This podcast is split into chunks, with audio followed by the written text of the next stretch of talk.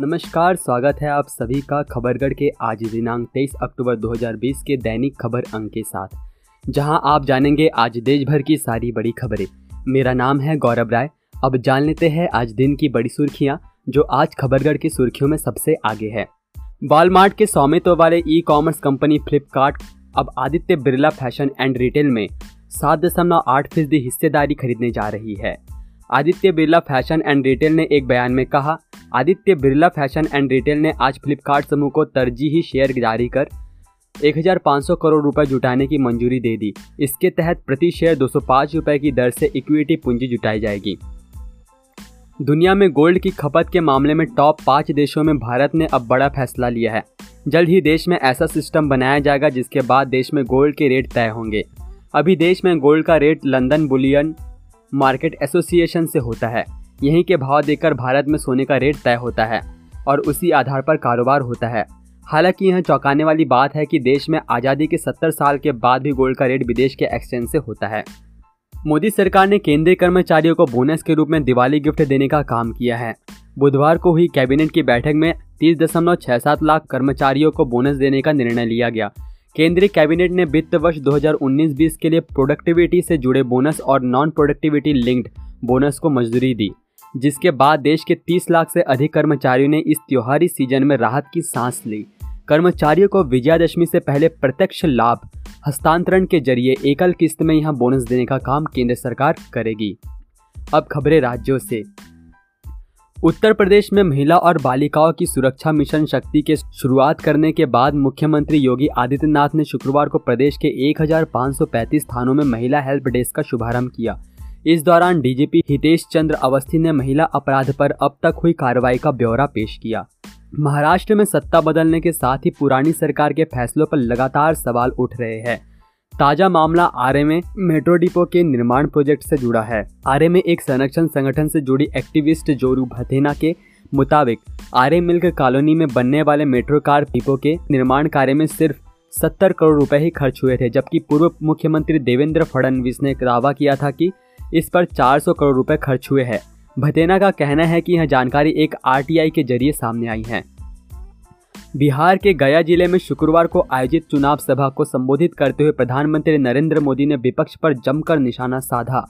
वहीं पीएम मोदी ने राज्य की जनता से अपील करते हुए कहा कि नीतीश कुमार जी की अगुवाई में यहाँ बेहतर तालमेल वाली, तेज़ी से काम करने वाली सरकार बने। इसके लिए आपका मतदान ज़रूर करना है। प्रधानमंत्री मोदी ने कहा कि जिन आशाओं और अपेक्षाओं के साथ आपने केंद्र में हमें अवसर दिया, उनको तेज़ी से पूरा करने के लिए बिहार में फिर भाजपा, जेडीयू हम पार्टी और वीआईपी पार्टी का गठबंधन यानी एनडीए सरकार ज़रूर है। दुर्गा पूजा पश्चिम बंगाल में बड़ी ही धूमधाम से मनाए जाने का रिवाज है। यहाँ पर प्रत्येक वर्ष सिंदूर खेला की रस्म भी अदा की जाती है, लेकिन कोरोना के चलते इस रस्म को अदा नहीं किया जाएगा। ऐसी मान्यता है कि नौ दिन मायके में रहने के बाद माँ अपने ससुराल जाती है। इसके पूर्व महिलाएँ पान के पत्ते में सिंदूर डालकर माँ की मांग भरती है। उसके बाद वहीं सिंदूर वे एक दूसरे को लगाती है। जवाहरलाल नेहरू टेक्नोलॉजिकल यूनिवर्सिटी ने Andhra Pradesh state council of higher education की तरफ़ से एपी इंजीनियरिंग, एग्रीकल्चर और मेडिकल कॉमन एंट्रेंस टेस्ट के लिए काउंसलिंग आज से शुरू हो रही है। बीई, बीटेक और बी फार्मा में एडमिशन लेने वाले स्टूडेंट्स जिन्होंने E M C E T qualify किया था, अब काउंसलिंग में भाग ले सकते हैं। आधिकारिक website A P E A M C E T पर जाकर उम्मीदवार वेब काउंसिलिंग में भाग ले सकते हैं। मध्य प्रदेश में होने वाले उपचुनावों का मामला सुप्रीम कोर्ट पहुँच गया है। यहाँ नेताओं की फ़िज़िकल रैलियों पर अंकुश को लेकर मध्य प्रदेश हाईकोर्ट के फैसले के खिलाफ चुनाव आयोग ने सुप्रीम कोर्ट में याचिका दाखिल की है। चुनाव आयोग की ओर से सुप्रीम कोर्ट में दाखिल की गई याचिका में कहा गया है कि हाईकोर्ट के आदेश से उम्मीदवारों के लिए चुनाव प्रक्रिया प्रभावित होगी। आयोग ने अपनी याचिकाओं में यह भी कहा है कि कोरोना वायरस के दौरान चुनाव कराने के दिशा निर्देश पहले से ही तय है। आयोग ने सुप्रीम कोर्ट से हाई कोर्ट के आदेश पर रोक लगाने की मांग की है। तमिलनाडु सरकार ने शुक्रवार को रेल मंत्रालय से शहर में उपनगरीय ट्रेन सेवाओं को फिर से शुरू करने का आग्रह किया ताकि इससे आम जनता को फ़ायदा हो और राज्य सरकार को आर्थिक लाभ मिले।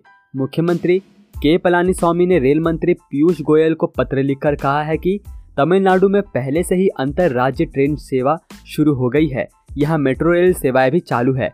पत्र के अनुसार ई ए एम यू उपनगरीय ट्रेन को फिर से शुरू करने के आम जनता को बहुत मदद मिलेगी और अर्थव्यवस्था को शीघ्र गति भी दी जा सकेगी। राजस्थान पुलिस संयुक्त भर्ती परीक्षा 2016 में चयनित अभ्यर्थियों के ओरिजिनल डॉक्यूमेंट्स की वेरिफिकेशन 26 अक्टूबर से 30 अक्टूबर के बीच होगी।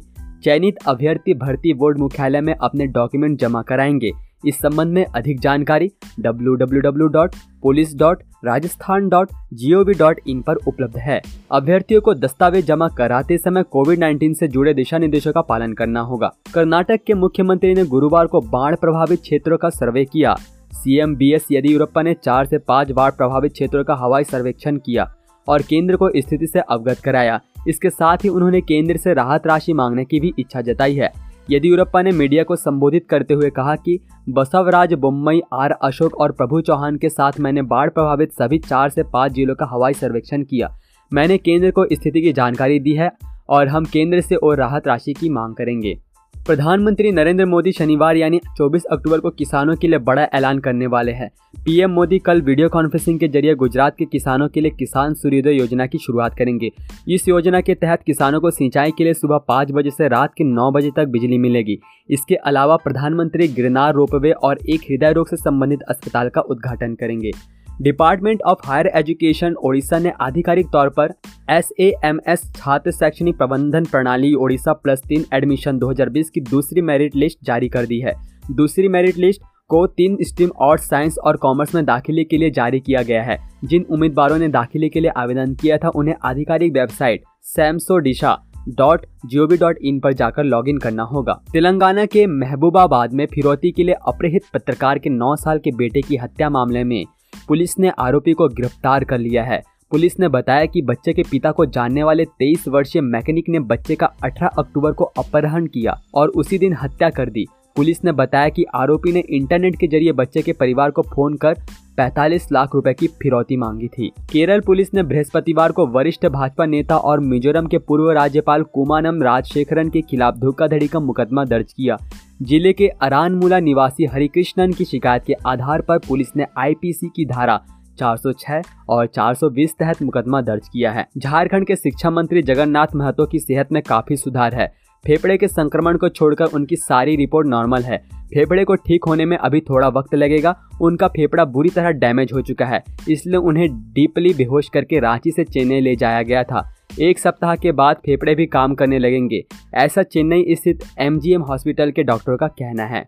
भारतीय जनता पार्टी असम इकाई के प्रदेश उपाध्यक्ष और असम सरकार के पर्यटन मंत्री जयंत मल्ल, बरुआ ने बुधवार को कहा कि अगले वर्ष विधानसभा चुनाव में भाजपा दोबारा बहुमत की सरकार बनाएगी। बरुआ ने गोवर्धन स्थित शंकराचार्य के आश्रम में चल रहे महायज्ञ में आहुतियाँ दी और पूरी पीठाधीश व जगत गुरु शंकराचार्य स्वामी अधोक्षजानंद देवी तीर्थ का आशीर्वाद लिया। पंजाब के होशियारपुर में एक छह साल की बच्ची के साथ रेप और मर्डर का मामला सामने आया है। पुलिस ने लड़की की अधजली लाश टांडा के जलालपुर गाँव में एक घर से बरामद की थी। सीएम अमरिंदर सिंह ने इस घटना पर शोक जताते हुए कहा, दोषियों को तुरंत सजा दिलाने का आश्वासन दिया है। पुलिस ने दो आरोपियों को अरेस्ट कर लिया है। बच्ची के माता पिता प्रवासी मजदूर है जो उसी गाँव में रह रहे थे। हरियाणा के हिसार वासियों की सुविधा के लिए नगर निगम प्रशासन अब चार और नई सिटी बसें शुक्रवार को यानी आज से चल रही है। ये चार बसें और निगम के बेड़े में शामिल होने के बाद शहर में टोटल आठ सिटी बसें अलग अलग रूटों पर दौड़ती नज़र आएगी।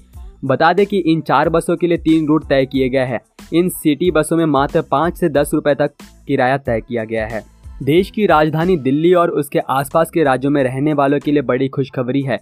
आने वाले कुछ वक्त में एल अस्पताल परिसर में ही 1500 बेड की क्षमता वाला एक ब्लॉक बनकर तैयार हो जाएगा।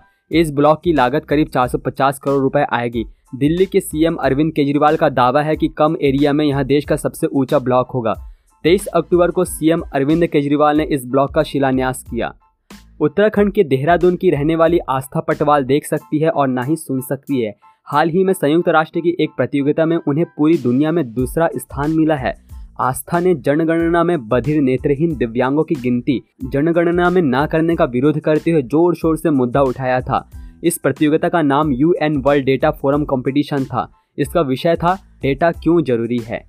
खबरगढ़ की तरफ़ से विशेष सूचना, अधिकतर राज्यों में लॉकडाउन लगभग खुल चुका है, पर कोरोना अभी भी हमारे आसपास ही है। इससे बचने के लिए सरकारी दिशा निर्देशों का पालन करें। अगर आपको सर्दी, जुकाम, गले में दर्द की परेशानी हो तो नेशनल हेल्पलाइन नंबर नौ एक एक एक दो तीन नौ सात आठ शून्य चार छः या टोल फ्री नंबर एक शून्य सात पाँच पर डॉक्टर से निशुल्क परामर्श ले। वह अपनी आँख, नाक और मुँह को छूने से पहले अपने हाथों को धो ले। सावधान रहे, सुरक्षित रहे। बदल कर अपना व्यवहार करे कोरोना परवार। आप सभी के लिए ये सारी जानकारी मैंने और खबरगढ़ की टीम ने जुटाई है। अभी के लिए इतना ही। देश दुनिया की बड़ी खबरों के लिए हमारे साथ बने रहे। जय हिंद, जय भारत।